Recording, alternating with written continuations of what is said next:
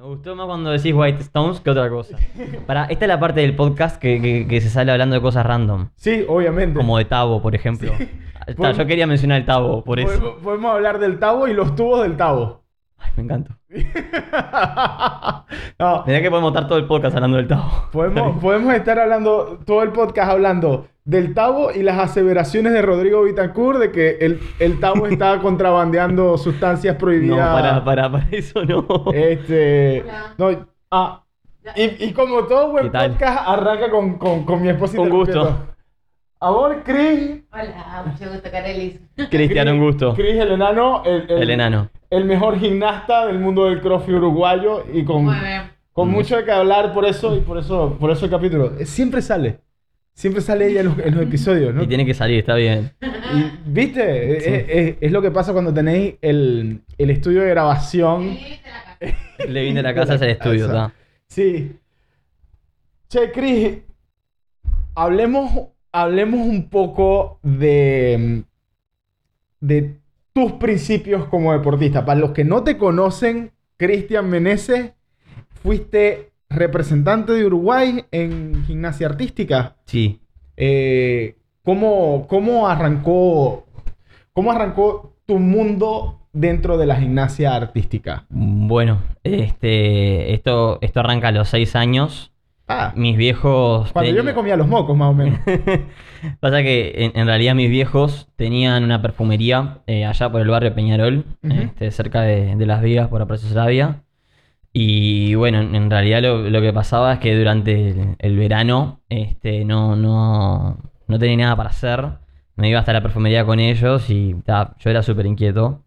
Este, y, y bueno, eh, me consiguieron de alguna manera el contacto con Olimpia. Este, allá en Colón, eh, empecé en la, la colonia de verano haciendo natación, gimnasia social. Y después lo que hice este, fue llegar a la fosa, digamos, que en ese momento era. La, la fosa le, le- le decíamos a gimnasio porque tiene un foso de polifones, Ah, ok. justamente. Y lle- llegó al, al gimnasio de arriba cuando estábamos haciendo gimnasia social. Se- seguramente yo estaba, no sé, revolcándome por el piso, haciendo vueltitas o algo de eso. Corriendo rápido o, o ya colgado, viste, del, del- del- del arco de fútbol. Eh, y, me vio el, el profe de, de- aquel momento, que era Fernando Smith. Y bueno, se comunicó con mis viejos y me llevó hasta ahí. Y ya cuando podía ver que me podía tener en los colchones y eso, ta, me, me empezó a gustar y, y, y un poco ver del resto de los, de los más grandes, ¿no? Uno, uno ve siempre sus referentes.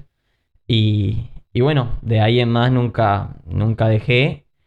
Y de a poco me, me fueron llevando para el camino del alto rendimiento. Ponerle que a los 11, 12 años ya me tenían como, o sea, como prospecto.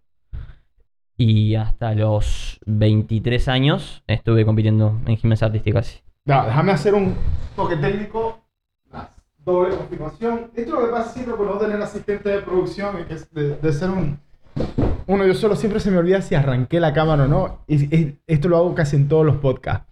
Entonces, arrancaste a los 6 hasta los 23. Sí, Es corta la carrera del, del gimnasia, de la gimnasia artística de alto rendimiento, tipo en, en, en edad.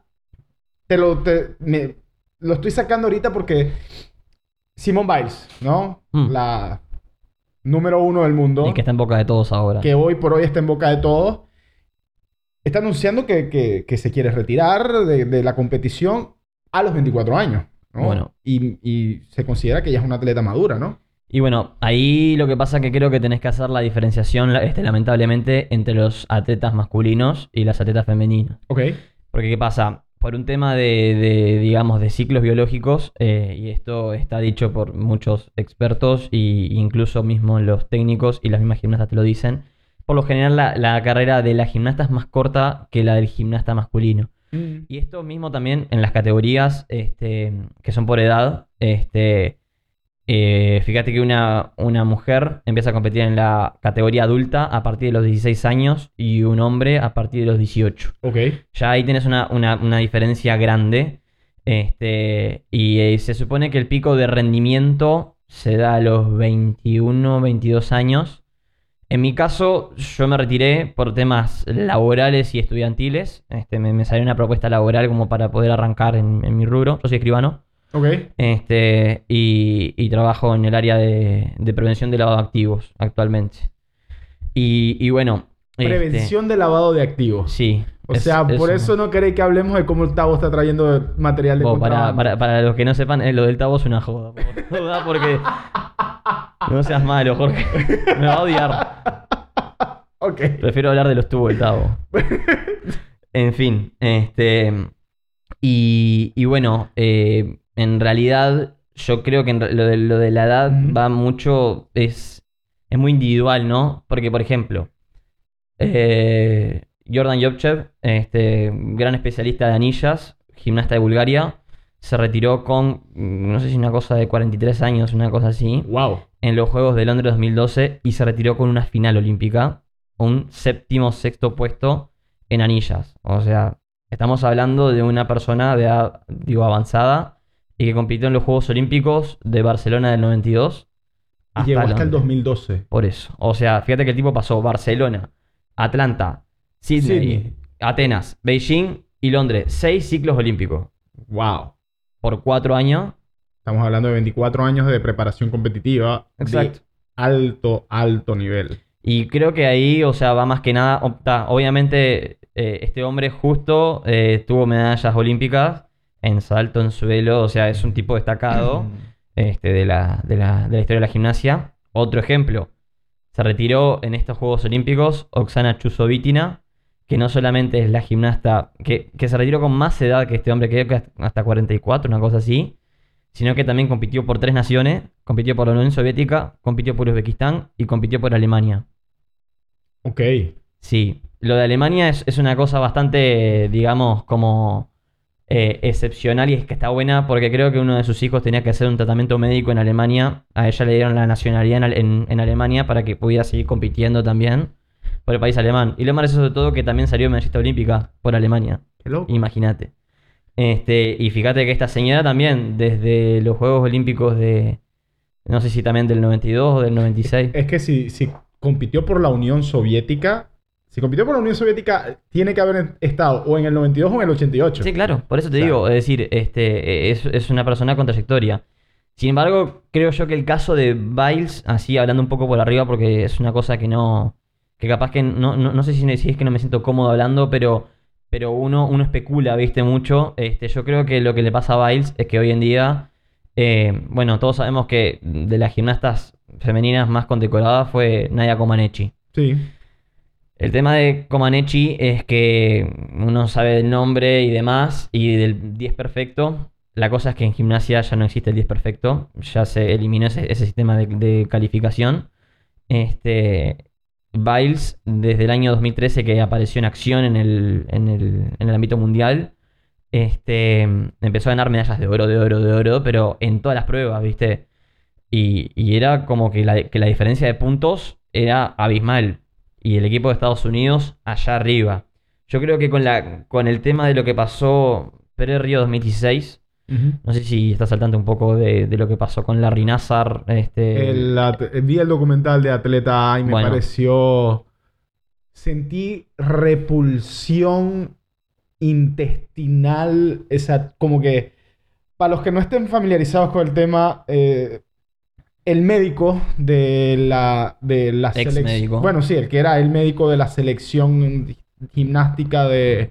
de Femenina de Estados Unidos. De Estados Unidos se descubrió que era uno de los mayores pederastas de, de toda la historia de- de- del país, ¿no? Y que abusó sistemáticamente, se puede decir, de, de todas las atletas que le pusieron en las manos. Sí, claro. Además de todo el, el, digamos, el, el tema de, de los técnicos, de los head coaches de, de Los Unidos. eran... eran- Los Caroli, este, que justamente estaban vinculados a, a, a Nadia Comaneci. Mm, Este, bueno, creo que ese episodio en particular hizo caer mucho a, a la selección de Estados Unidos, digo, por, por temas obvios, y que después se han destapado muchos casos eh, en Europa, eh, en Estados Unidos allá adentro, y mismo acá en Latinoamérica.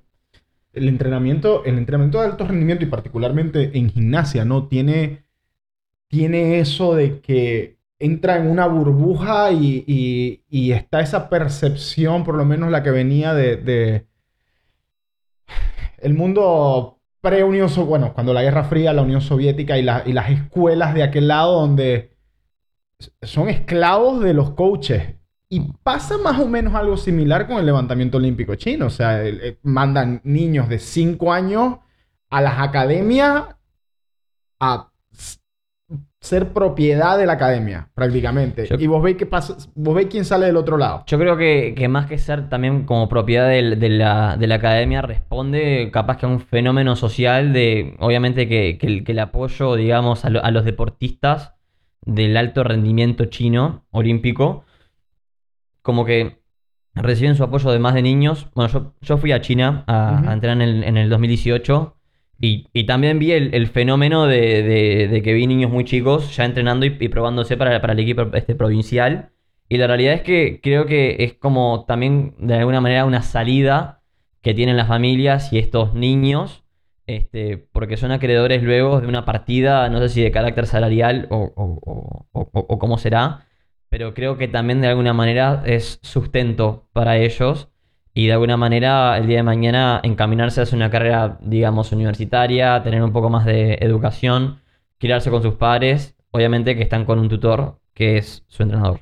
¿no? Claro. Este, pero de ahí salen las proyecciones.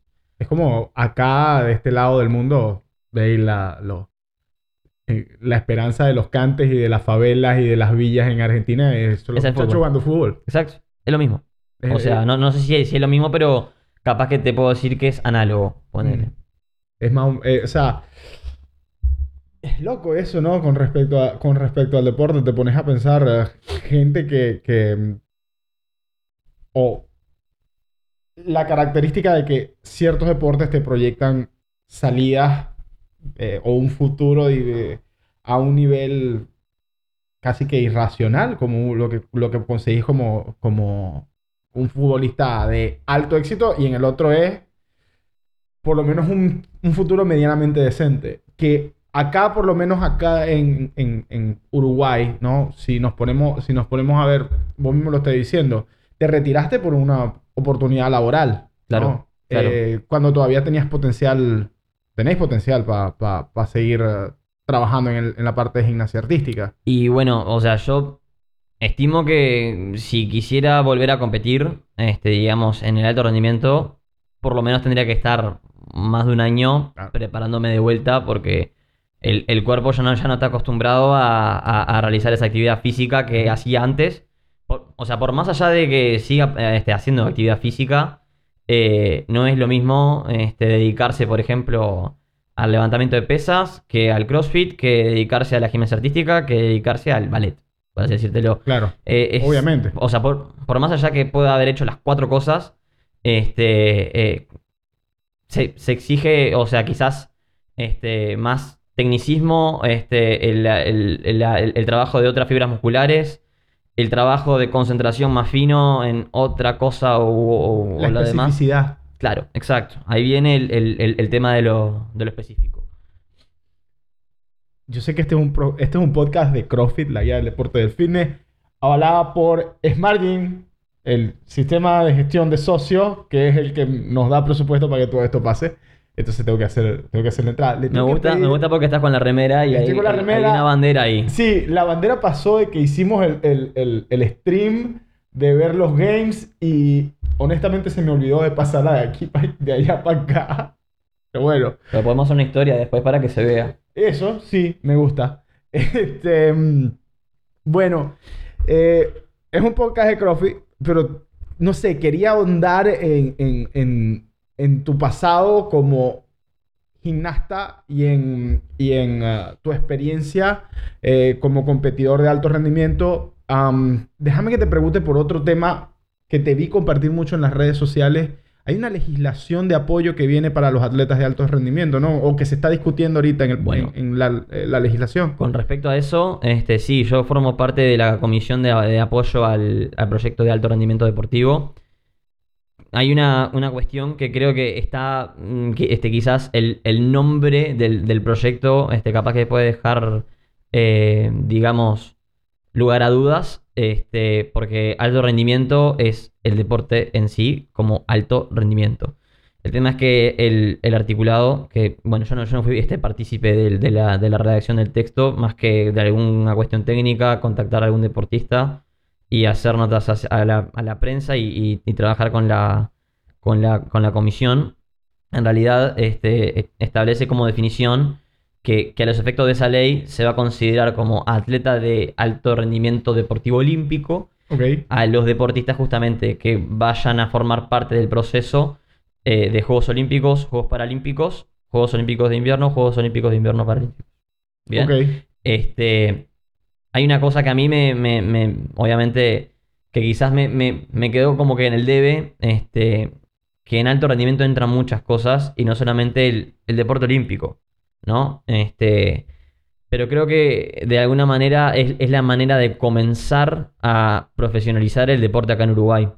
Porque la realidad es que el, apoyo que reciben los deportes, al menos los, deportes federados, este, como es el caso de la gimnasia, este, lo que sucede es que reciben el, el- el apoyo del Estado eh, por parte de Secretaría Nacional de Deportes, Comité Olímpico Uruguayo y Fundación Deporte Uruguay, este, el cual es un apoyo, el tema es que no es suficiente.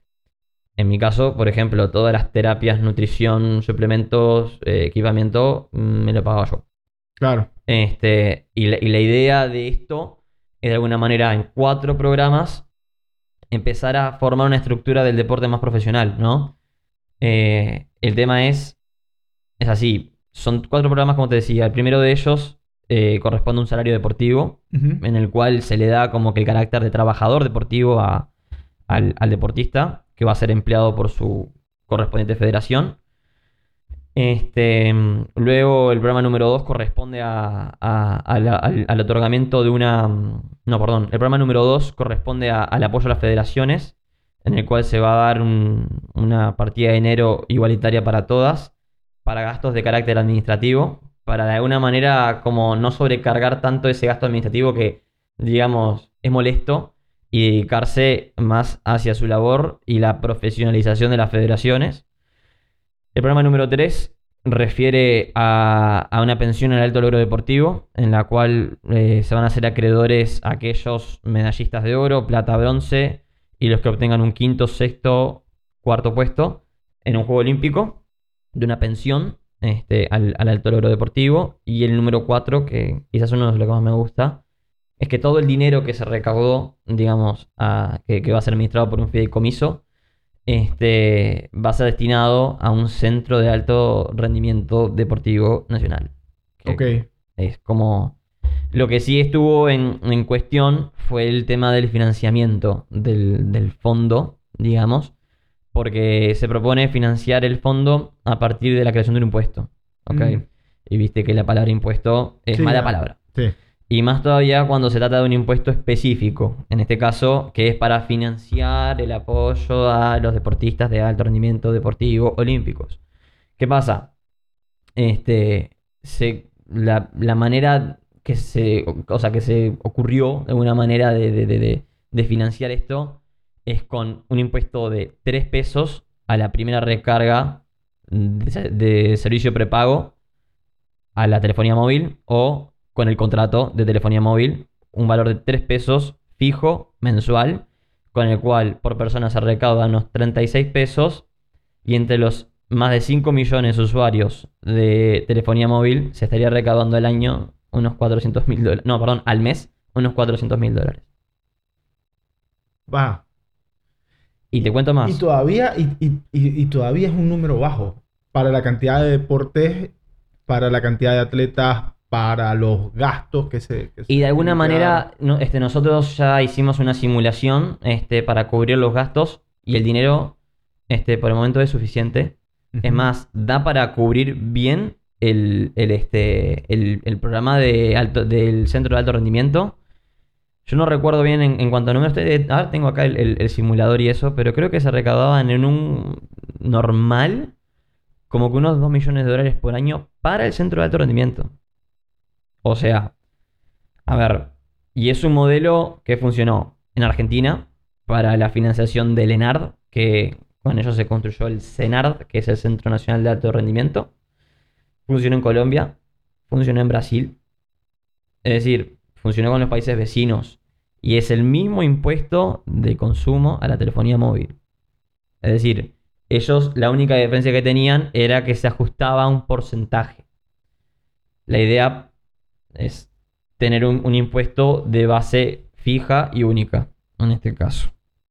¿Y en qué estado se encuentra ahorita la propuesta? Y ahora estamos en un estado de difusión, este, porque ya fue presentado hace tres o dos, no, tres semanas creo en el Parlamento, en la Cámara de Diputados. Este, vale decir que, que mi, que mi rol acá este, es como asesor externo, no, no tiene nada que ver con el, lado, con el lado de la política.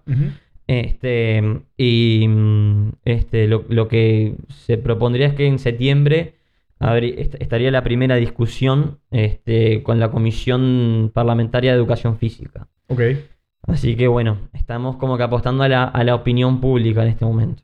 ¿Y cómo, cómo se ve la predicción en este momento con respecto al... Bueno, yo creo que, que por ahora se han contactado varios este, deportistas conmigo, conocidos de, de varios viajes que, que- que- que hemos podido este, estar juntos.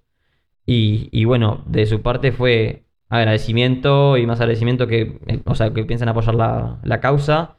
Lo que sí no se vio con buenos ojos, obviamente, es la creación del, del impuesto específico, que con la reforma tributaria que, que no sé si fue en el primer periodo en el que entró el Frente Amplio, se propuso una, re- una reforma tributaria acá en el país. Ahora estoy, viste, hablando de derechos ya. claro. Este, en el cual se sacaron muchos impuestos específicos, que aún existen ¿no? algunos.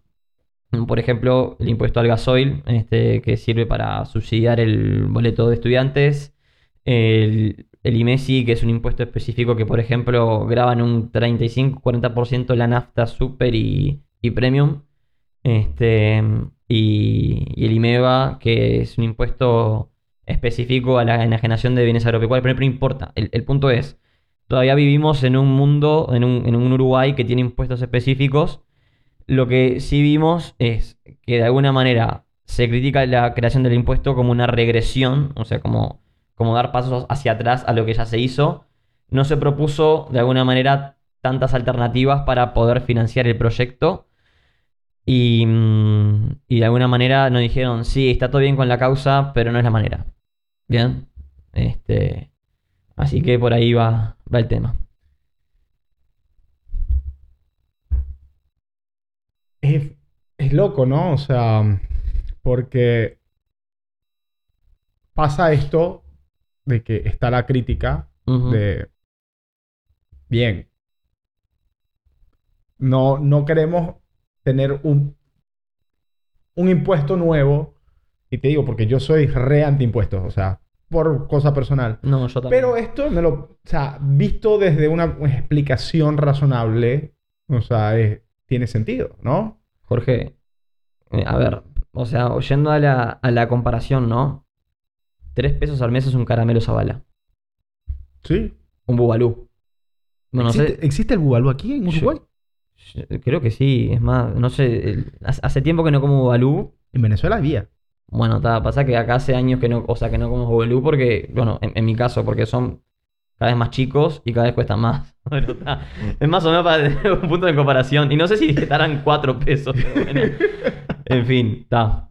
Es un chicle. Es un chicle. Es un chicle. Es un chicle con la recarga del teléfono. Sí. De- tenéis un mega menos. Es una co- ni siquiera. Ni siquiera. Ni siquiera.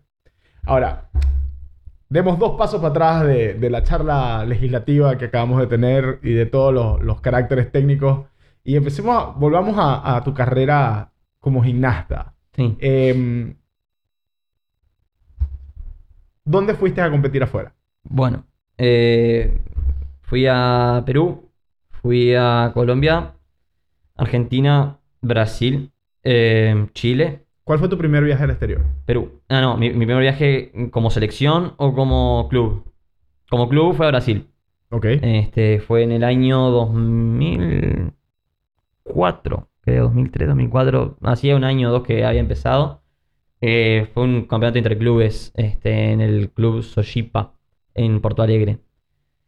Este, y era un, ta, un campeonato, digamos, que era por niveles. En, en- en aquel momento yo competía y íbamos todos los años. Este, y después a nivel selección, el primer viaje fue en el 2009, en mi caso, a los 13, eh, a un sudamericano infantil en Lima. Y después sí, estuve por esos países que te mencioné. Estuve en, en Canadá, en los Juegos Panamericanos de 2015 y en el Panamericano en 2014. Y después fuimos al Mundial en Escocia, en el 2015 también. Y después, ah, a Bolivia también estuvimos en los Juegos Americanos del 2018. En, en varias veces estuvimos en Bolivia, que fue, fue, fue sede de muchos sudamericanos. Este. Y bueno, en China estuve tres meses entrenando en el año 2018. Pero fuiste fue por entrenamiento a una competición. No, un entrenamiento. Ok. Y aparte de China, ¿dónde, dónde más llegaste a hacer campamento afuera? Eh, campamentos estuve en Miami, eh, estuve en, en Brasil y en Argentina. Y en Chile también. Te llevó a conocer el mundo entonces, Sí. tu carrera como, como gimnasta artístico. Y personas que hoy en día son, son grandes amigos también. Este, y y ta, es, es lo lindo que también que, o sea, que te deja el, el deporte. Totalmente. De todas me imagino que hay N cantidad de historias y recuerdos, pero si, te, si yo te dijera, contame uno que el que te venga así primero a la cabeza de los viajes afuera, algo que te haya, que te haya marcado que vos siempre, siempre te estés acordando. Bueno, mira, te, te cuento dos. Una, una de superación y una más graciosa. Dale. Te cuento, en el año 2014 fue, este, yo salía de una, de una lesión, este, ya venía bastante eh, baqueteado de, de- de todo lo, que tuvimos el, el- el 2015 fue bastante, el, el- perdón, el 14 fue bastante cargado. Em, en el sudamericano, allá por diciembre, creo que fue del 12 al 15 de diciembre, una cosa así. El 14 de diciembre, el día de mi cumpleaños, este, tenía la final de salto, para aparato. ¿Cuál era tu especialidad? Salto y suelo. Y barra lo último que, que me especialicé un poco más. Este, y pasó que no dormí en toda la noche porque tenía un, mal- un malestar estomacal muy grande. Pero no dormí en toda la noche. Y me dolía el tobillo y... ta. O sea, fue una noche para no recuerdo. Me levanté a eso de las 7 de la mañana con la ansiedad de los nervios y la final era como a las 2 de la tarde. Ah, desayuné lo que pude. Me enteré que estábamos todos enfermos del estómago, casi. Ah, Al- algo hubo, no sé qué, algo hubo. Y, y- y ese día tenía la final de suelo, la final de anillas, la final de, de salto, la de paralelas. No competí en arzones y en paralelas para guardarme para la de salto, justamente, que era la, la que tenía más chances, y, y la de suelo que quería competir porque me, me- me servía como activación también. Em, y a todo esto, eh, mi, el, el técnico suplente que fue, aparte fue un viaje, de lo que ahora que me estoy acordando de eso, estuvimos varados en, en Argentina como 10 horas y en Santa Cruz de la Sierra, allá en Bolivia, como unas 14 más. Horrible. No, terrible. Sí, sí, creo que tipo eh, que, que- que habíamos llegado, tocamos lo- los aparatos, los reconocimos y el otro día ya estábamos compitiendo en la quali. Guau. Este, y vos sabés que después de una charla y demás, me presenté al, al- al aparato, me olvidé de todo lo que pasó, clavé los dos saltos, termino mi segundo salto, me voy a vomitar. De los nervios sé que, o sea, que es lo que me había pasado realmente. Y, y cuando salgo del baño me entero que quedé medalla de plata. What? Estuvo tremendo. Y, y aparte, el, el trabajo psicológico que me hizo Nicolás de León, este, que fue el, el- el técnico en su momento, fue increíble. Eso como primera anécdota. Y aparte que fue un buen regalo de cumpleaños, ¿no? Claro. Como- Eh, entre eso y el, y el envenenamiento de, de- de comida que estaba pasando. Horrible. No, fue terrible. Bueno, yo llegué acá a, a Uruguay, me, me agarré, o sea, fue una gastroenterocolitis machaza que me agarré. Estuve una semana y medio enfermo y bajé como 5 kilos fácil. Y en aquel momento pesaba mucho menos de lo que peso ahora. Era una, una pluma. 20 kilos con ropa puesta. Bueno, ponele, no sé. Y, y después esta anécdota que te, te pongo en contexto. Fuimos a los Juegos Sudamericanos en Santiago, Chile, en el año 2014. Ok. Y nosotros fuimos con el técnico de la selección femenina y el técnico de la masculina y fuimos un representante por cada rama. Yo me quedaba en la, en la habitación con el técnico de femenina y el de masculina y estábamos yo. Es decir, él estaba en una punta ¿eh? y yo en el medio. Entre camas separadas. Bueno, Arman Macarchian, que no sé si lo va a ver, pero le mando un saludo que... Esto, pa- a ver si me ocurre mil anécdotas, Jorge, porque Arman es una persona que también, Ar- Arman Ma- Makarchian, armenio, estuvo en la Unión Soviética, en Armenia, y, y viene de esa escuela, y es un tipo muy derecho y, y súper gracioso, porque la, la- la verdad que nos ha apoyado pila. Me acuerdo que yo me levanté la primera noche ahí en Santiago, y me levanté espléndido, porque había dormido bárbaro, llegué con un cansancio bárbaro. Y me dice algo así como, eh, ¿no sentiste nada? No, ¿qué tenía que sentir? Amigo, me decía, viste, así, él habla, amigo, me estás bromeando, me dice. Y Mario, mi técnico, se, se estaba matando de risa, ¿no? Y yo, yo no entendía nada. ¿No, sentiste nada? ¿En serio? ¿Qué, ¿Pero qué tenía que sentir? Da, seguimos a desayunar. El noticiero dice, temblor que sacudió Santiago de- en la noche. Digo, ¿qué? ¿Estás en serio? Temblor de Sí, había temblor, amigo. Dice, sos un chambón. Dice, no puede ser que no sienta. Y digo, pero yo no sentí nada. Y dice, mi, mi técnico dice que en la noche, dice, él sintió el temblor. Él sentía que, dice, dice yo, me, yo sentía que me estaba meciendo como un bebé en cuna, ¿viste? Vos estabas redormido ba- babeándote. Y yo cuando miro para el costado, dice, estaba Arman parado arriba de la cama. Y me dice, amigo, ¿qué hacemos? tiramos para abajo con colchón. Y estábamos como en un sexto piso, ¿viste? Y está, bueno, son esas cosas de tantas otras que. Está, bueno. No, es que. Po- Podría estar todo el día acá. Es que ahí sí, ahí, ahí sí- ese es el literalmente, se cae el mundo y no me doy cuenta. Bueno, para que te cuento otra que tiene un un poco que ver con el CrossFit. Ok, Rope climb. ok. Ah, el rope climb es un ejercicio gimnástico porque, a ver, digo, más, más allá de usar el, cuerpo eh, como, como fuente de, ¿Qué pasó? Nosotros siempre todos los días teníamos, ponele, para que lo entienda, eh, cuando éramos chicos, chicos, teníamos que subir la cuerda dos veces, tres por día, este, como preparación física general. Pero ¿qué pasa? La cuerda estaba altísima, pero altísima a otro nivel, ¿viste? Y yo tenía un miedo bárbaro. Y en un momento me agarró Arman dice, ¿cómo que no supe cuerda? Dije, no, no, no, no sé qué. Dale, subí cuerda ya. No, no sé. Y yo llorando, ¿no? Llorando, llorando. Ta, y yo me subí a la, me, me- me- me subió a la cuerda y yo así llorando, ¿viste? Como diciendo, ta, no puedo. Y, y ta, empecé a subir, a subir y él se subió abajo mío y me empujaba. Así, ¿no? O sea, Y vos ta. trepando la cuerda y él abajo tuyo, como que no te vas a soltar Era, era su forma de apoyarnos y yo digo, chocho de la vida porque gracias a él me, me- me animé a subir la cuerda, ¿no? Ah, ¿Qué edad tenías? 8, 7. Por ahí. Yo a los 8 años no hubiese tenido ni la mínima intención mental de treparme en una cuerda que debía estar como unos 4 metros para arriba mínimo. Capaz. Sí, si me estás diciendo, está más, está más alta que la que tenemos en los boxes, ¿no? Sí, no, sí, no. mm, mm, sí, mucho más alta. Y en las de los boxes estamos hablando de que hay tres y medio, cuatro. No, no. Capaz, no, no sé si el. mm, O sea, más, más alta. No, no quiero especular porque te, porque te. Pero pero tam- estamos para arriba, o sea. es para arriba, sí. Y el que se caiga de allá le va a doler. O sea.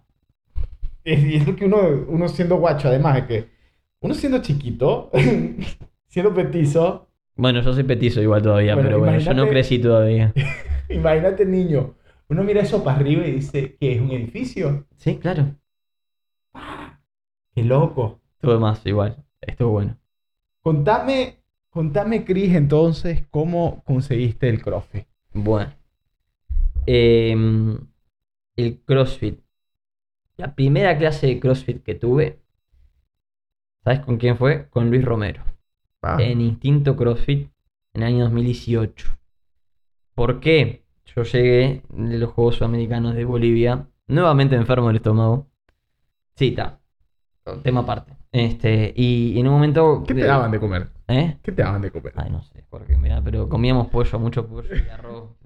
Llegó un momento que está. Y, y este. Y bueno, eh, había ido a instinto porque ahí conocí en los juegos y en China anteriormente a, a Enrique Juanico. Ok. Y, y yo le pregunté, che, ¿y el cross? Y no sé qué, ah, está bueno, no sé qué, está. Ah, sí, está. Un día digo, está, voy a ir a probar un día. ¿Por qué está? Porque siempre me, me causó como curiosidad el, el hecho de que combinaran, o sea, ejercicio de gimnasia en un entrenamiento funcional a alta intensidad. No me gustaba nada de lo de las pesas. Eso te, te lo voy a te voy a ser sincero, no me gustaba nada que hagan levantamiento de pesas. Fui. Y los gimnastas no, no estamos acostumbrados a entrenar piernas. Sí. Tenemos potencia, pero no piernas en sí. ¿Está? Es como hay, hay, déjame que te interrumpa porque Sí. hay como un chiste siempre, memes en, en, en Facebook que veo de, de la gente de calistenia diciendo que cómo van a hacer las pull-ups, que así, que no sé qué tal, que hacen, que no tienen tal. Y, siempre la respuesta es, ok, haga un squat con 100 kilos. Sí, está. Ese es un tema aparte, igualmente. Totalmente aparte. Y bueno, y, y fue, y fue esta clase y, y tal, la, la verdad que me, que, me, que me re gustó cómo dio la clase Luis y eso. Pero claro, yo me acuerdo que en ese momento el ejercicio que, que estaba en la clase que, que teníamos que aprender era medball clean. ¿No? Medball clean. Medball clean fue el primer ejercicio que yo hice en el CrossFit. No me voy a olvidar más. ¿Y qué pasó? Teníamos un WOD que era con un montón de medball clean, un montón de lunge, un montón de medball squat. Y claro, yo salí de esa clase así, ¿no? Rengo. No podía más. Y, y vi aquí que ahí todo dije, bueno, voy a venir otro día, dije yo. Fui otro día, un sábado, que había un WOD of Cards.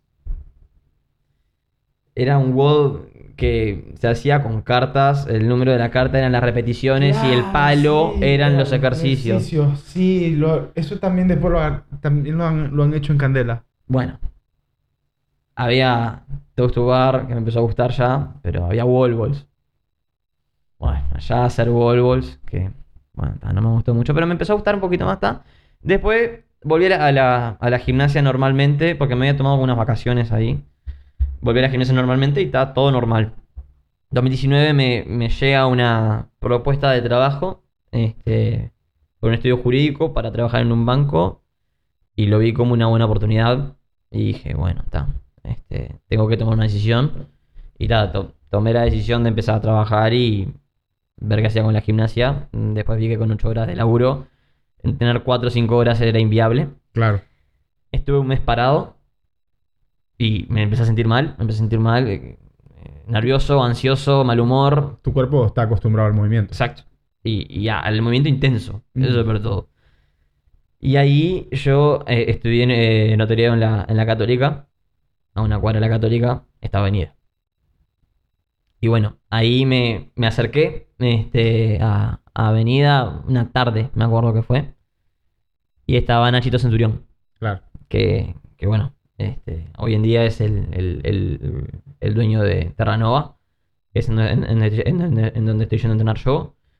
Este, y, y bueno, ahí como que me gustó, me, me empezó a copar un poco, como que me, me acuerdo que en aquel entonces también habían What's the Open que ponían los sábados y, y llegaban estos muchachos, ¿no? Rodri Vitancourt, Nicolás Lloyd, Matías Andreu, llegaba este, el, el de Chu a hacer el Open. Yo decía, ¿no? Estos muchachos tan locos, enfermos. y, y lo peor de todo, que en un momento empecé a ir en la mañana. Una cosa que, que me acuerdo así salado es que en la mañana en, en- en Avenida eh, estaban los, las clases de, de levantamiento y de, y de fuerza. Y yo cuando sentía ahí en el fondo, para mí los muchachos del fondo, eran los... ah, ¿No? Está. Y yo sentía a, a Nicolás Lois, me acuerdo de Nicolás Lois para... Que está intratable. Escuché que está hoy por hoy fuerte, rápido y. y- Eso es un tema aparte que me gustaría hablarlo en el podcast igual, ¿eh? De eso vamos a hablar. Vamos a hablar de eso, sí. Sí, sí, sí. Porque aparte hay, hay- una cosa que tenemos que hablar de Lois y un par de gente más Ok, conmigo. ok. Bueno, resulta que este, escuchaba a Lois gri- gritando, tipo peleando squats, ¿viste? Pero, pero yo decía, ¿y esto qué? ¿Viste? Como, yo no sabía dónde me había metido. Claro. Y me empezó a gustar, me empezó a gustar, me empezó a gustar, me empezó a gustar y bueno, está. Ah, vos que viste, sabes hacer para hermano, pero no sé qué, que hace pull up, que hace más el No te habían reconocido, o sea, nadie te había No, no, reconocido no, de no. la- del mundo de la Y ahí me, me empezaron a preguntar de a poco y bueno, Ah, déjame que te acomode esto un poquito. dale tranquilo. Así. Y me empezaron a preguntar y después me empezaron a decir, che, que tenés que hacer clases de Oli, que tenés que hacer así, que pa, que no sé qué. pimba". Y bueno, yo les hice caso, empecé a hacer clases de técnica con- de, de levantamiento con Fede Mondino. Este, y bueno, ahí empecé. Y dale, dale, dale, hasta que me anoté el primer Open. ¿Tu primer Open fue 2019? No, mi primer Open, claro, fue en 2019, pero fue el Open 20. El que se hizo en octubre. Claro. Este, y bueno, ahí después en el. Bueno, esto ya lo vieron en la época de los Brody, pero en el 2020, ya enero 2020, decidimos. da, vamos a empezar una, una planificación y ahí empezamos Brothers Athletics. Este. Ahí más o menos habíamos arrancado con un grupito que era el, el- el original, original, digamos, con el que empezamos a, a ver todo esto. Era el Lechu, Rodri, Tavo y yo. Y ahí fue cuando Rodri se encontró en ACP con Mati. Mm. Tavo, en principio Tavo, después se pasó para ACP, pero Lechu y yo estábamos en Boost. Y Nicolois estaba haciendo puro levantamiento olímpico. Nicolás estaba haciendo puro levantamiento olímpico. Sí. Exacto. Hasta que en el 2020, justamente ahí por mayo, creo que una cosa así, volvió para el lado oscuro. sí. Y volvió más fuerte que nunca. Hijo de puta. Sí, sí. Sí, Nico- Nicolois. Puedo, mira, voy a hacer una, una acotación. El sábado pasado hicimos un Murph. De la sí. planificación. No, yo los vi a ustedes metiendo handstand wall como unos enfermos mentales. Ah, teníamos 100 metros de Hunter Walk. Sí, lo sé. Me contaron que tenían 100 metros de handstand walk y después tenían que hacer un murph Sí. con chaleco y todo. O sea, tipo, vamos a, vamos a darle el RX. Ok, contame qué me ibas a decir del ¿Y qué pasó?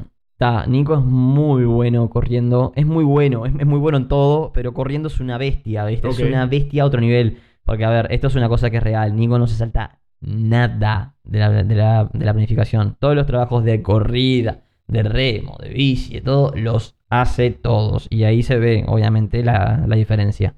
¿Qué pasó? Obviamente que en la corrida de 1600 metros ya nos sacó un abismo de diferencia. Como 8 minutos de distancia. Ahí está. En la segunda corrida salió a correr primero. Nosotros empezamos a correr y vemos a Nico dar una vuelta. Y nos hace, viste, em- empezó a hacer galopas, viste, como... Terminó de correr sus 1600 metros, paró el reloj, se quedó un poco parado para esperarnos a nosotros, con el chaleco puesto, y empezó a correr con nosotros. A aguantarnos, viste. O sea, es un gran compañero de tren, Nico. Este, Pero creo es- que... Esa es la chotada en la cara. ¡Pah! la que le dio. Le gusta. También metió 44 minutos en el Murph. Ah, Un tiempazo. un tiempazo. Murph con chaleco. Es un tiempazo. Un tiempazo. Este y. No, pero así a- a- a- hablando un poco de. de- ¿Vos sabés cuál es mi tiempo de Murph sin chaleco? Mi tiempo más rápido de Murph sin chaleco es 68 minutos. Y bueno, pero. A ver, está bien. O sea, pero.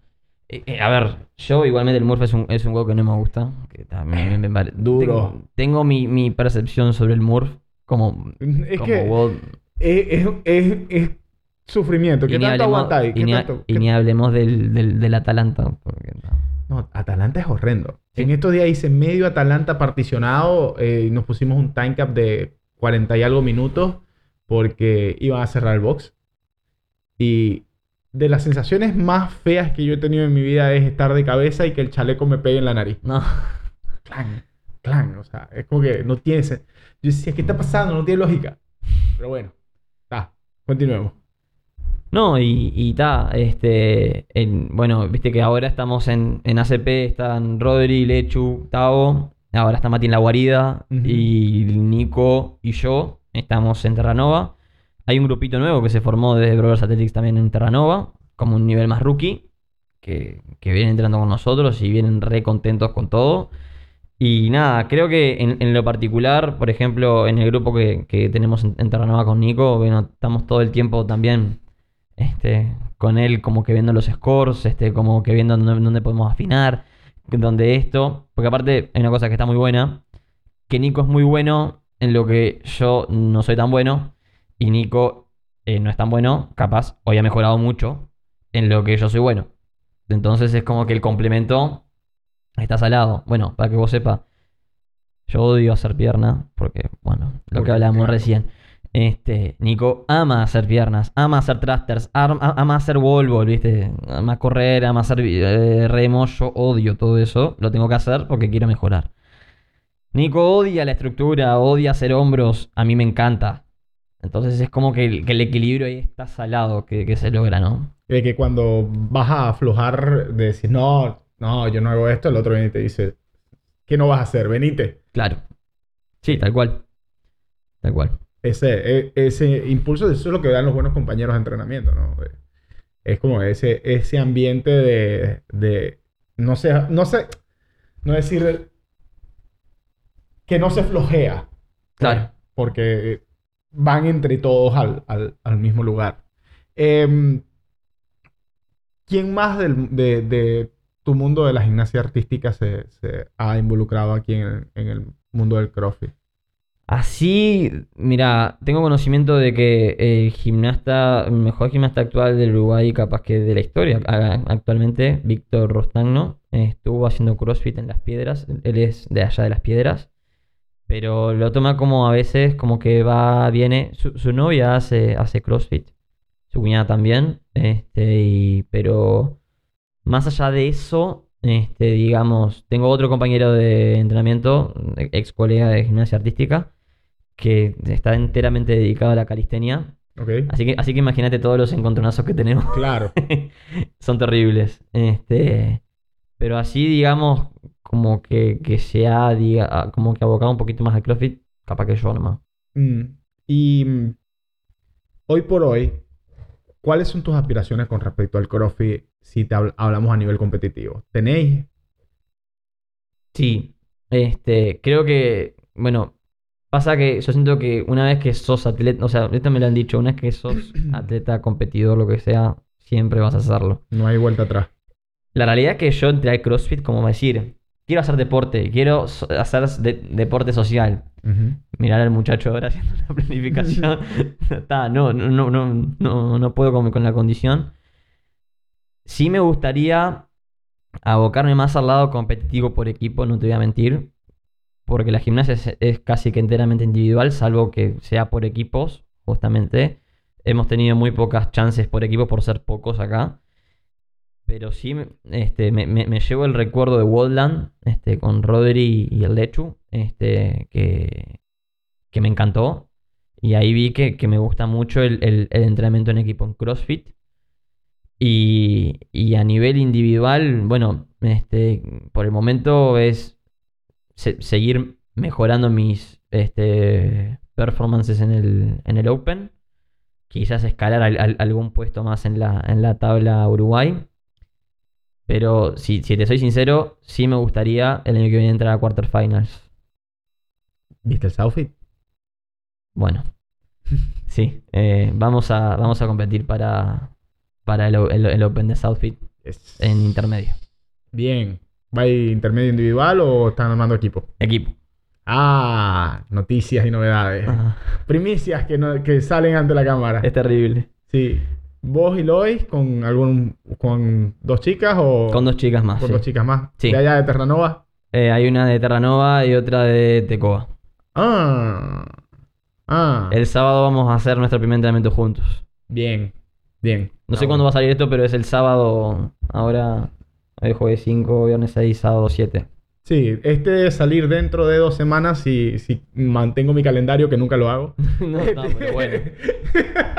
Estamos hablando de que debe salir dentro de dos semanas. Está bien. Este. mm, Fuiste el, el, el Wotland con el Tao y el Lechu. Después, o sea, hiciste Open 2000 2020, que se hizo en octubre del 2019. De ahí fue el Wotland ese verano mismo. ¿O fue.? Fue el, fue el verano del 2020. Porque viste que el Open 20 fue septiembre. No sé si Fue octubre. Octubre, octubre. En verano, febrero, creo que fue. Fuimos a Boldland. En marzo se cierra el mundo.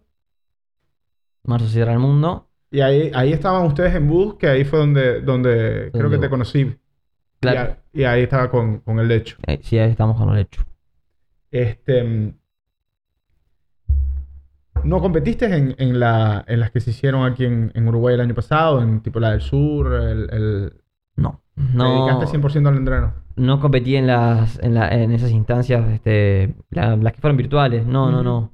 Este, ta- estaba, o sea, preferí entrenar quizás, este, porque mira, la- la- las competencias virtuales son muy difíciles, requieren tiempo. Este, bueno, eh, un- un Open ya dedica tiempo y, y creo que en ese momento pre- preferí, en lo, en lo personal, se- seguir entrenando un poco más. Mm. Ah, ah. Y eh, la preparación de Brothers contempla ahora eh, lo que es los clasificatorios del, del Southfit. ¿Tienen Bueno. algún, algún track? Bueno, ahora, este, justamente creo, o sea, queremos ver eso, este, cómo, cómo va a ser. Ahora, recién, en esta semana estamos en descarga, gracias a Dios al cielo. Este, y, y ahora empezamos un ciclo que ya lo vimos que va a estar, Heavy. sí, feo. Porque aparte, fíjate que estos muchachos ahora fueron al- a los games, van a traer cosas de todo tipo, color.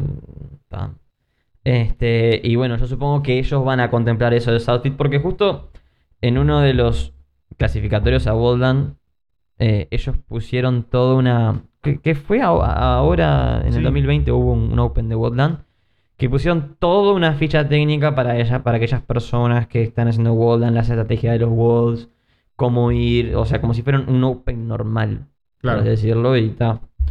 Creo que, y bueno, siendo Southfit una de las competencias más importantes de Argentina, creo yo que le van a dar un- una especie de, de espacio. Pero no te sabría decir. Ah. Sí, no, yo lo, lo pregunto por eso mismo, porque sé de que están ahora en descarga, viendo los tiempos, o sea, sacando así como un poco lo, lo que son los tiempos. Un ciclo son, ¿qué? ¿Cinco semanas? Y bueno, son de- depende del ciclo, este ciclo creo que fue de 5 o 6 semanas. Está. Y después bueno, caer en otra descarga, pero en tres semanas arranca. Sofit, ¿no? El final es- no. En tres 31 de agosto. 31 de agosto arranca el Open. Sí. O es que arrancan las inscripciones, es lo que, es lo que no he No, visto. el Open. Creo que el Open. ¿Y las inscripciones? Ah, Es una buena pregunta. qué, qué buena pregunta, sí. Pero sé que, o sea, sé que pusieron eso y qué bueno que iba a ser en Mar del Plata. Va a ser en Mar del Plata, sí. Eh, era el rumor que corría por las redes. eh, eh, y cuando, cuando no tenía mucho que hacer y te la pasé viendo en las redes sociales, como supuestamente hago yo todo el día. eh, un saludo para mi jefe. eh, eh, te das cuenta de que lo de Mar del Plata venía sonando desde hace rato. Había Varios atletas, varias personas habían ya dado como la referencia de lo de Mar del Plata, tipo bueno. la, la chusmería del, del crossfit argentino. Son, son re chusmas. Hablando de, de la chusmería del crossfit argentino, me gustaría ir a- al, al Sofi de Mar del Plata como, como representante de medios uruguayos. No, no Tipo- estaría mal. Alguien que, A mí me gusta. alguien que asome la cara y les tome fotos a los demás mientras están, mientras están sufriendo. Sí, fíjate que ahora que va a haber mucha playa, seguramente nos manden a correr en la. O sea que no sé. Que uno de los eventos sea correr en la arena con un saco de arena, nadando en la, en la marea con, Con, el saco de arena el encima. saco de arena encima. Ah. ¿Cómo está ahí en, la, en, en el nado, Chris? O sea. Yo me, ahora me, me hace acordar, Jorge, lo que pasa al evento de nado en Goldland. Que yo era el, el- el que no estaba, digamos, me- mejor en el nado. Rodri y Lechu nadaban muy bien. Sí. Y me acuerdo que ese evento tenía thrusters con dumbbell y burpee así este, sincronizados al, al- al plate. Y yo, yo hice la gran mayoría de los thrusters para que ellos puedan salir lo más frescos que pudieran a nadar. Hicimos los burpees, ¿está? Ellos empezaron a nadar. Yo estaba de championes y malla por las dudas. Y, y tenía los lentes puestos acá por si tenía que nadar. Yo terminé seco, ¿no? Así que imagínate, yo tenía que ayudar a sacarlos a, lo- a lo- a- a los muchachos porque había como que una. Acá estaba el agua y, acá estaba el coso para treparse, ¿no? Está. Hay, otra parte en la que, además de eh, competidor y atleta, eh, hay otra parte en la que te estás estrenando desde hace poco y es con, con los seminarios de, de gimnasia artística que te vi. ¿Dónde fue que lo estuviste dando? ¿En The Box? No, ahora el, el último que, que tuve fue en la guarida. En la guarida fue. Sí, y antes de ese eh, hicimos uno con Richie y Luis Negrón en Mood, allá en las piedras. Mirá. Eh, y ahora, el sábado 14, va a haber uno más. Que ese va a ser doble, porque va a haber una parte más para principiantes. Que yo pedí que lo hicieran así porque quería de alguna manera eh, tener una atención más personalizada con, con los alumnos. Y uno de intermedio avanzado. ¿Y habías, eh, antes de, de arrancar estos seminarios, ya habías pasado por el, por el proceso de enseñanza? Bueno, en, en realidad sí, porque a veces este, nosotros eh, quizás podíamos ayudar cuando, el- no sé, lo, lo necesitaran con los niños más chicos, este, digo que están ahí, como éramos los que estaban quizás, eh, como que éramos un, un poco más grandes, quedábamos quizás más a cargo y, y los supervisábamos y los corregíamos y ta. Pero en realidad yo, yo no me dedico a enseñar educación física, pues, pues no soy un profesional de la, de la, de la educación física, sí este, siento que puedo tener la capacidad de, de alguna manera, transmitir el, el conocimiento de la gimnasia artística, si quieres decirle, aplicada al CrossFit. Este, no sé si conoces a, a Manu Carballo.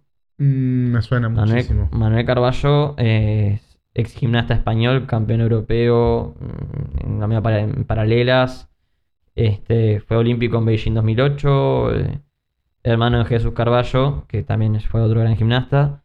Manuel Carballo hoy en día se dedica enteramente a la enseñanza de la gimnasia artística aplicada al CrossFit. Mm. Y he aprendido bastante de, de- de verlo, de, de- ver este videos, este, le- leer por ahí alguna otra cosa más de, de este Pi- Pisorno, creo que es el otro que le llama. Sí, Pablo Pisurno. Pablo Pisurno, Pisurno. Este, y ahí uno, uno- uno comienza a entender que, que el CrossFit y la gimnasia van muy de la mano y a la vez no. Porque yo, por ejemplo, yo no, yo no puedo pretender que una... ¿Qué pasa? Eso también va de la mano con el tema de qué objetivos y qué visión tenga un box el día de mañana para con sus alumnos, qué público tenga. Porque es como todo, ¿no? Uno, mm, cuando piensa en el, en el alto rendimiento, mm, yo sé que ya no apunta a la salud, Claro. así que ya puedes enseñar capaz que otras cosas. Cuando yo veo un box mm, o un público que apunta a la salud, eh, les voy a decir, muchachos, esto pueden hacerlo, no lo recomiendo. O a los coaches decirle, capaz que no lo recomiendo. Que muchos ya de ellos lo, lo saben porque digo, son profesionales, a eso, a eso se, se dedican. Este, y bueno, es. Creo que, creo que es todo un desafío eh, el ver cómo, cómo acompasar la gimnasia artística al CrossFit y el CrossFit a la gimnasia artística. Mm.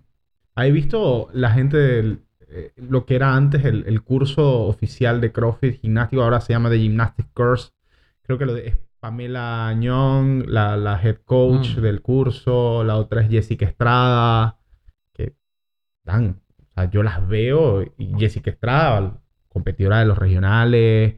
eh, CrossFit Level 3, creo que es. eh, Es profesora Level 3 y, y es una genia de la gimnasia Sí. artística. O sea, e- ellas hablan mucho de eso, de la especificidad de lo que se veía y cuando lo, cuando lo muestran en la diferencia de los movimientos, por ejemplo, algo que yo siempre veo, porque fisiológicamente hablando me es imposible, tipo el glide keep, ¿no? El glide clip, sí. cuando hablan de las diferentes producciones, dicen, glide keep es como, si hablamos a nivel de eficiencia, es el más eficiente para ponerte arriba, pero el CrossFit no te sirve. No.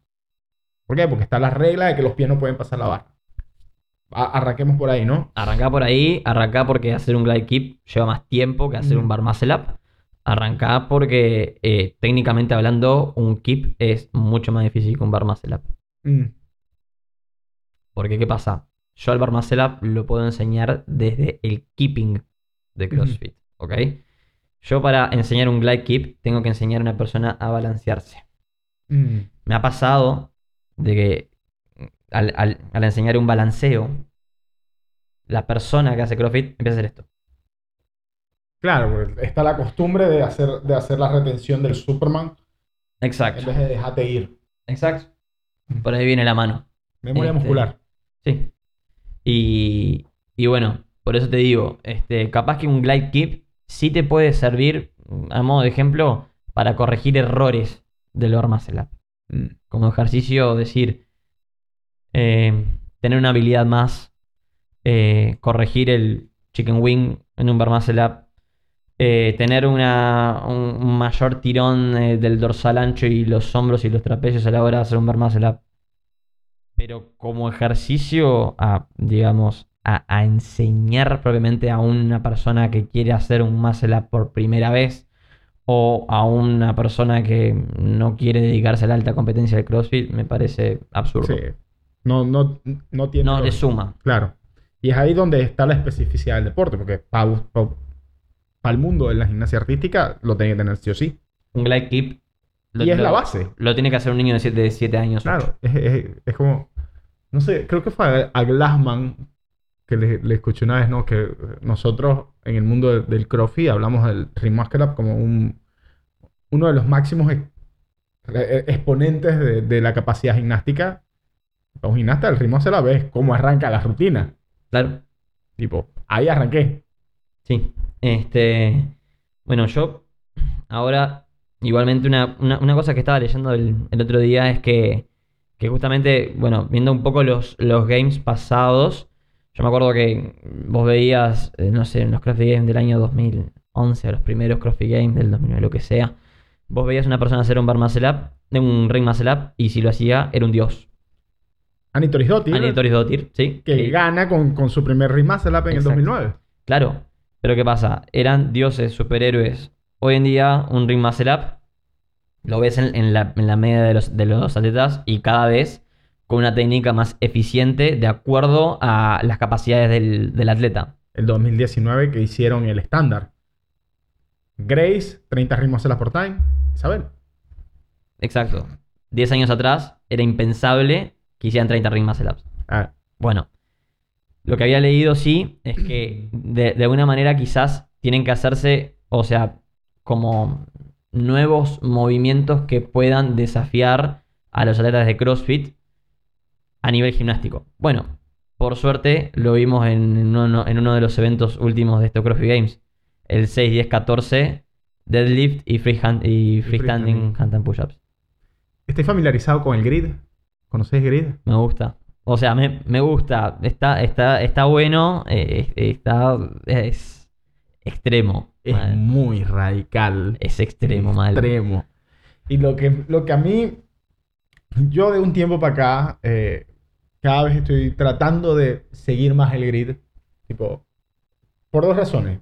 Primero porque me gusta la competencia por equipo. Sí. eh, y, y me gusta la competencia por equipo eh, grande. En donde tenéis un montón de gente metida en, metida en el... En, en- En el equipo. Sí, en el estadio, digamos. Claro, sí. Me gusta el béisbol y me gusta el fútbol americano, ¿qué puedo decirte? Claro. Eh, y tiene eso que, que por lo menos en, el CrossFit vos veis mucha gente, pero porque esté viendo 12 equipos al mismo tiempo Claro. cuando están compitiendo. En este caso estáis viendo mucha gente y son dos equipos, uno contra el otro, peleándose y cada bot le da puntos, ¿no? Sí. Y la primera vez que vi a alguien haciendo muscle ups inversos, o sea, el músculo que es dando la vuelta mortal para atrás, yo dije... Ah, el, la- lo que decimos octava, sí, nosotros. es- O el roll back. el rollback, sí. Y yo dije, ¿what? o sea, toda mi vida yo lo, lo- lo pensé para arriba y listo. Nunca me imaginé a alta velocidad y... O sea, lo veías en las Olimpiadas, pero en, un evento relacionado con CrossFit, inviable. Claro, ni ahí. ¿Qué tan, qué, qué tan cerca estamos de ver disparates así en, en el mundo de- del CrossFit competitivo tipo de, de alto nivel? Porque el freestanding handstand push-up es algo muy común en el grid desde el 2014. ¿Me la juego? Jugátela. Back roll to support va a ser un, un, un este. Un, un movimiento que lo pongan en un WOD el año que viene en los CrossFit Games. A mí que sí. Porque mirá que, bueno, yo no me esperé que pongan freestanding handstand push-ups. Es decir, sí me esperaba un, un nuevo movimiento gimnástico. O sea, con todo esto que te digo. Pero el back roll to support es, al- es- igualmente es, es un ejercicio que ya lo están dominando. Mm. A, mí, a mi modo de ver. Este, porque en sí, si vos pensás en un, en un atleta del nivel de Bellner, de Fikowski, de Medeiros, y son personas que ya tienen que dominar, este, a mi modo de ver, ciertos aspectos de la gimnasia que los demás no dominan. Mm. Enti- en- en- ¿Entendés? O sea, esto- Sí. estos muchachos ya deben estar haciendo, no sé si WODs, pero como práctica aparte, el back roll to, to support, el, el, el ring muscle up viniendo desde atrás, eh, el keep, el, el- como si fuera el, keep desde la vela, tirarse hacia, hacia, hacia adelante, a soporte. Este, hay, hay tanto para hacer ahí. Este, y que, y que no me pongan a mí a poner un ejercicio. Igual este año, este año vimos dos movimientos nuevos, ¿no? El, el, el freestanding handstand push-up y em, hubo uno en el que quiero, o sea, no, no puedo desperdiciar esta oportunidad para decir cuando, cuando vi tu video que me pareció eh, grosero lo que estabas haciendo con el hashtag, con, con, con el, el, el wall walk en el 21.1 me Ah, pareció me pareció grosero la velocidad a la que te estabas moviendo. O sea, me pareció una ofensa para todos los demás que estábamos tratando de pararnos en esa pared, Bueno. Chris. Este, pero fíjate que lo volvieron a poner en los games. Yo creo que ahí estuvo bárbaro el, el movimiento de Dave Castro en el sentido de. Fue uno de los WODs. O sea, na- nadie se Nadie se esperaba esperaba. un wall walk, un, un- un ejercicio que, que- que- lo hacen en la clase, que, que no lo ponen en ninguna planificación, que, que no te pensabas que. que- porque, es, eh, a ver, el wall walk es una progresión para el handstand walk. Sí, ¿Se totalmente. entiende? Sí, sí. Pero ya nos dimos cuenta que en cantidad, en volumen, te mata. Es horrible, es, es- horrendo. Y a ver. Va. Me mata a mí. Y a mí también. Pará. Vos me- estabas ahí jugando. No, pará. Estás jugando. Pará, ya, ya todo esto, creo que, que la idea de David Castro fue, bueno, está, o sea, fue un gol criticado, fue algo que no le gustó a nadie, al que, el- el- el- o sea, que vos veías la tabla a, a nivel internacional y vos veías nombres que nunca, Claro. ¿eh? Bueno, me critican el WOD, me critican el movimiento, me, me critican todo, bueno, dos platos. Y contrasters. Que creo que es- fue un mejor factor diferenciador inclusive que los doble under. Igual porque el propósito era el mismo, te fundo los hombros. Te fundo los hombros, sí, y de aire, Pero, pero... Con, pero con el thruster eh, eh, es como que más sanguinario. Sí, aparte es un 10 a 1.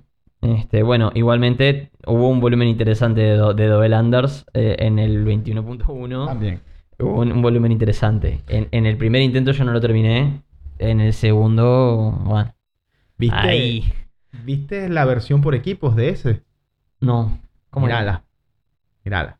Son Ah, era sincro, ¿no? son, eran era sincro, sincro. y lo que hicieron Froning y, y- y- y- y Y el equipo de. Mayhem fue un disparate. De Sí. los mejores momentos de Froning en, en los CrossFit Games fue lo que, el final de ese web. Bestia. Chris, para cerrar, pa cerrar la entrevista de hoy, te voy a hacer una pregunta. Eh, si de acá a un año nos volvemos a juntar, eh, ¿dónde te gustaría ver más tu participación eh, dentro del mundo del CrossFit? ¿Más dentro de la parte de los seminarios? ¿Más como participante como competidor? ¿O más como promotor mismo de, de estas legislaciones de las que estabas hablando? ¿Cuál de los tres puntos te, te sentís que, que te va a llamar más la atención de aquí a los próximos meses? Y bueno, eso es una cosa que, o sea, a ver, no, no te la puedo responder porque estaría predeciéndote como que el futuro. Este, pero la, la idea es como acompasar un poco todo, como que balancearlo. Este, digo, eh, como competidor, este, decir, siento que vengo en crecimiento, pero siento que no, que no, que no estoy dedicado como atleta, como lo están otras personas de, de- acá en Uruguay. Sí me gustaría mucho seguir creciendo porque siento que mis ganas vienen de mm, a más. Este, y más con, con los chiquines con los que entreno, Lechu, Rodri, Tavo, Mati, Nico, son todos personas que te alientan a más y a más y a más y a más. Eh, de todas maneras, sí me veo este, también en el tema de los seminarios, me, me gusta mucho. Pero ma- más, que nada porque me gusta ver a, a la gente avanzar. Me, me gusta que la gente se acerque a, a- a- preguntarme. Eh, me, me gusta enseñar, me, me gusta de, de alguna manera también promover la salud de las personas que están empezando en el CrossFit. Calmar un poco las aguas en el sentido de quiero ya mi bar muscle up para te poder lastimar. Y me gusta ver también que los atletas se pueden hacer más competitivos si pueden buscar técnicas o, o sea, que les sean más eficientes según sus capacidades para el día de mañana ser más competitivos entre ellos. ¿Entiendes un poco el, el punto? Lo veo. Creo que va por ahí. Y bueno, el, el tema de las políticas a nivel deportivo en realidad me, me- me llegó ahora. Este, intenté ser secretario de la Federación Uruguaya de Gimnasia. No, no tuve suerte porque no tuve tiempo y el quilombo federativo no me, no me, no, no, no, no va conmigo. Mm. Pero bueno, es- espero que esto por lo menos pueda marcar un precedente en cierta manera. Este, y bueno, este, de- desde ya, este, a- abierto a cualquier este, sugerencia, pedido, este, bueno, con la que estuvimos trabajando es con Marce en su momento. Mm. Marcia Bizab, este, que, que tal, después por tema de pandemia y eso, este, un poco nos, nos separamos ahí y ella este, comenzó a hacer una planificación que, que le sirvió mucho para crecer a nivel gymnastics. Pero ahí, ahí, ahí me di cuenta que, que me gusta mucho ayudar y, y que bueno, que, que el día de mañana estoy abierto a, a- a lo que sea en ese sentido. Excelente. Espero entonces porque me terminé de enseñar a hacer las burpees pistol que, que Claro. estoy tratando de hacer y, y- y por poco me saco dos dientes. Señores, con eso cerramos este episodio de hoy. Chris, muchísimas gracias por haber venido. No a vos. Quiero agradecer a nuestros patrocinantes, Smart Gym, el sistema de control de gimnasio, a Tuberías El Tabo eh, y sus sucursales en el Chuy, eh, donde están metiendo No. productos y, y- y- y cosas raras No. traídas de Brasil. Vos, el, el Tavo te va a matar. A mí, a, mí, a mí me va a matar con todo. bueno, señores, hasta la próxima. Chris, muchísimas gracias. A vos, Jorge.